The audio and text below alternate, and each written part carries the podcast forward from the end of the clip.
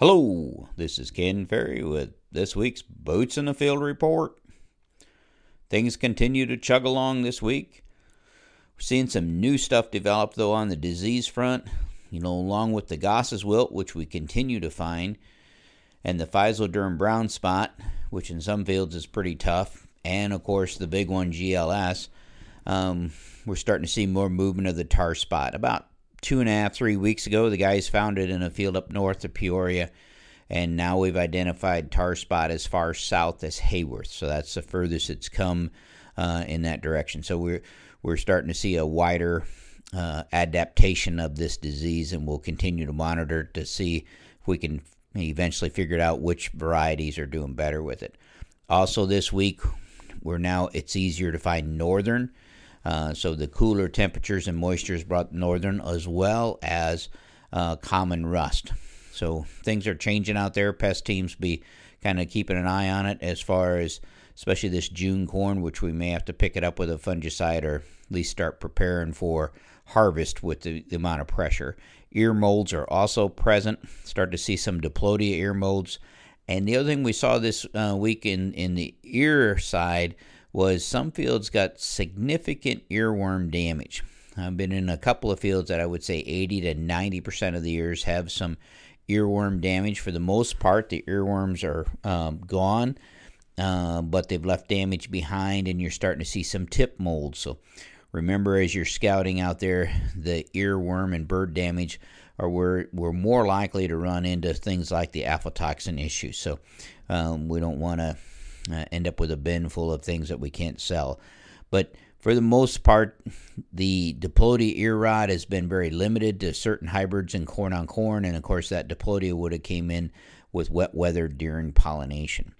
Now we do continue to fight the war on aphids in this June corn, but we did see some things this week that finally give me some hope that uh, Mother Nature is going to show up. So we have found some lacewings and lady bee larvae and most of it, of course, is where we've received the rain, but the rain is uh, starting to turn the tide for us. Mother Nature is going to be here, I think, to help. We did find two fields this week where we had diseased aphids, and the diseased aphids looked like they were going to take out the population. So, not all the corn's in the clear, but there is indicators where we did receive rain uh, that we might be making finally the swing back in the other direction. Yield checks in the dry area to the north this week Again, we're checking corn from 130 to 220, so really depend on uh, what kind of range you got and what kind of root systems you had underneath it. Locally here in the Heyworth area, um, rain amounts of anywhere from three and a half to over six inches in the last two weeks. So uh, that has really kind of set us up and locked and loaded a lot of this yield, meaning that I think we'll have enough now to, to get ourselves in really good shape, especially the soybeans. We really needed that rain, and I think it did come in time for the most part. Locally here, we're yield checking in that 210, 250 range, and I have more confidence with this moisture now to lower that divide number. That's what we talked about earlier. If you have your kernel counts, you can watch the weather where we've been getting the rain I'm more likely to now start dividing by 80. We just need time uh, and we need some heat. In the beans this week, we saw some of the first visual signs of sudden death, and it's that was in the April beans. Haven't seen the sudden death in our May or June beans. Don't expect to see a lot in the May June beans because they get out of the ground pretty quick. Those April beans, some of them spent over 20 days on the ground, so we're going to put them under some pretty good pressure, even if they were treated for sudden death uh, to start to show up. We are finding more aphids in the beans this week, so pest teams beyond watch, uh, especially these beans that are still only R4, R5. Um, keep an eye on it because this aphid population could give us trouble like the corn population. So we finish out the week uh, in north central Iowa, up around Osage, Iowa, and uh, spent the whole day here with uh, Joe Melichek and some of his customers, and uh, taking a look at the crop. And Joe, as I as we went to all these fields today, one thing is pretty clear: is things are getting a little tight here from a moisture perspective. I can see I can see it was the opposite earlier because we can pick up tile lines. So dealing like the rest of us, you know, you must have been wet in the spring itself. today we saw corn that's 15 days from black layer all the way out to 40, 45 days from black layer. Um, probably most of it at least 30 or 35 days out from black layer. Um, is this corn up here? Do you think it's going to make it? And, and what's led to the conditions as far as where we are today, what we're seeing out here, and how do you how do you feel about the crop compared to an average here in Osage? Yeah, so I guess the are we going to make it or not? It's going to depend a lot upon uh, October, and we're going to need a lot of some some weather that's going to be uh, favorable for us to finish this crop, especially this late planted corn that we have, uh, as, as as we saw today.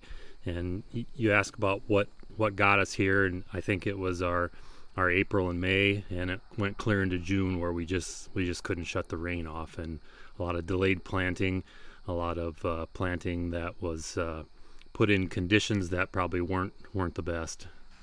That one of the things that that was also very prevalent today in just about every field we were in and and that was some pretty crushing disease pressure. The the physoderm brown spot uh, was almost in every field, and, and some of the heaviest physoderm. I thought we had it heavy in Illinois.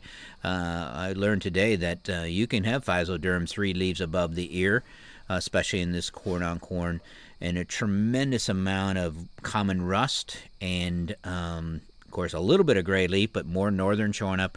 We saw fields today that I think, even though they're sprayed with the fungicide, are going to come apart before they finish.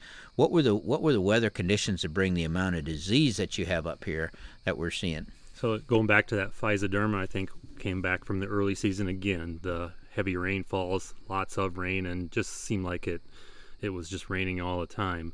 Uh, the disease, the common rust that we've seen, some of the northern, I attribute that to uh, having the conditions that are that are uh, uh, favorable for that. Uh, we had moderate temperatures, didn't have the hot, dry weather. Uh, a lot of mornings with you know heavy dews, sometimes in fogs in the morning. just seemed like we were setting ourselves up for things. the recipe was right, and we started scouting fields before we started pulling the trigger for to apply fungicides, and it just things just came together. And as you saw today, uh, it looks it's they're continuing to to light things up. Yeah, and, and usually when we see cracks in the ground and we see corn running out of water, we're not too much worried about um, you know some of these diseases. But I'm assuming that while you didn't have the rain, you must have had some some wet yeah. mornings and fog issues and stuff like that. Yes, early morning fogs that uh, were hanging around for a while. Uh, you you just knew that that it was a that was the day that the disease was going to be spread. I I've seen some fields today that really probably should have been sprayed a second time. It's kind of hard to do that when you're talking about June planted corn. And and uh, where do you think the yields are in general here, as far as what what's the expectations of your customers uh, compared to the average? I guess. Uh, I agree with what, what everybody else is saying. We're we're going to be off. There's going to be some good corn in spots. However, you drive by with uh, down the road and it looks pretty good. I've had the opportunities to be up in the air in airplanes the last couple weeks, and it's it's humbling uh, to see it aerially.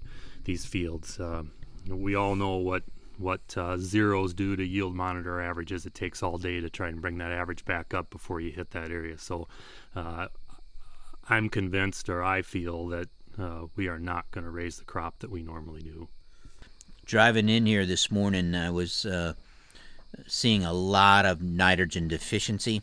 Um, you know, as far as not every field, but a lot of the fields are now starting to show the nitrogen the deficiencies up at the top. Now, most everything that we were in today actually looked pretty impressive from from a, a nitrogen side. Um, what what are the big differences here in the neighborhood that are making such a such a difference between one field and the next? Uh, guys that are split applying their N is in the fields we're looking at today are all that situation.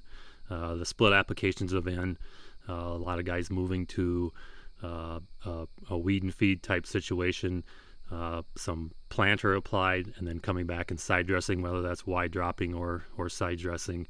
Uh, those are the fields that we saw today that look pretty healthy. Our ammonias or everything loaded up front as a pre plant, uh, just with, with as much rain as we've had, just couldn't hang on. Uh, the one field we're in where we were kind of blonde all the way to the top, um, and we shucked back those ears, and, and there was, um, you know, went from 45 long to probably 22 long. There was a massive abortion on the tip. Um, that was kind of scary. If, if some of these other fields look the same way, there's probably going to be a pretty good surprise uh, for the guys that aren't out of there actually looking at that corn. Exactly. Well, Joe, I appreciate the, the time, and, and hopefully you'll get out there this fall and you'll call me back and say, man, well, we don't know where this crop came from, but it's sure here. Um, we'll be uh, expecting the best. I hope so. Thanks. To stay up to date, check out our website at croptechinc.com and subscribe to our podcast, Boots in the Field Report. Keep her safe, keep her moving.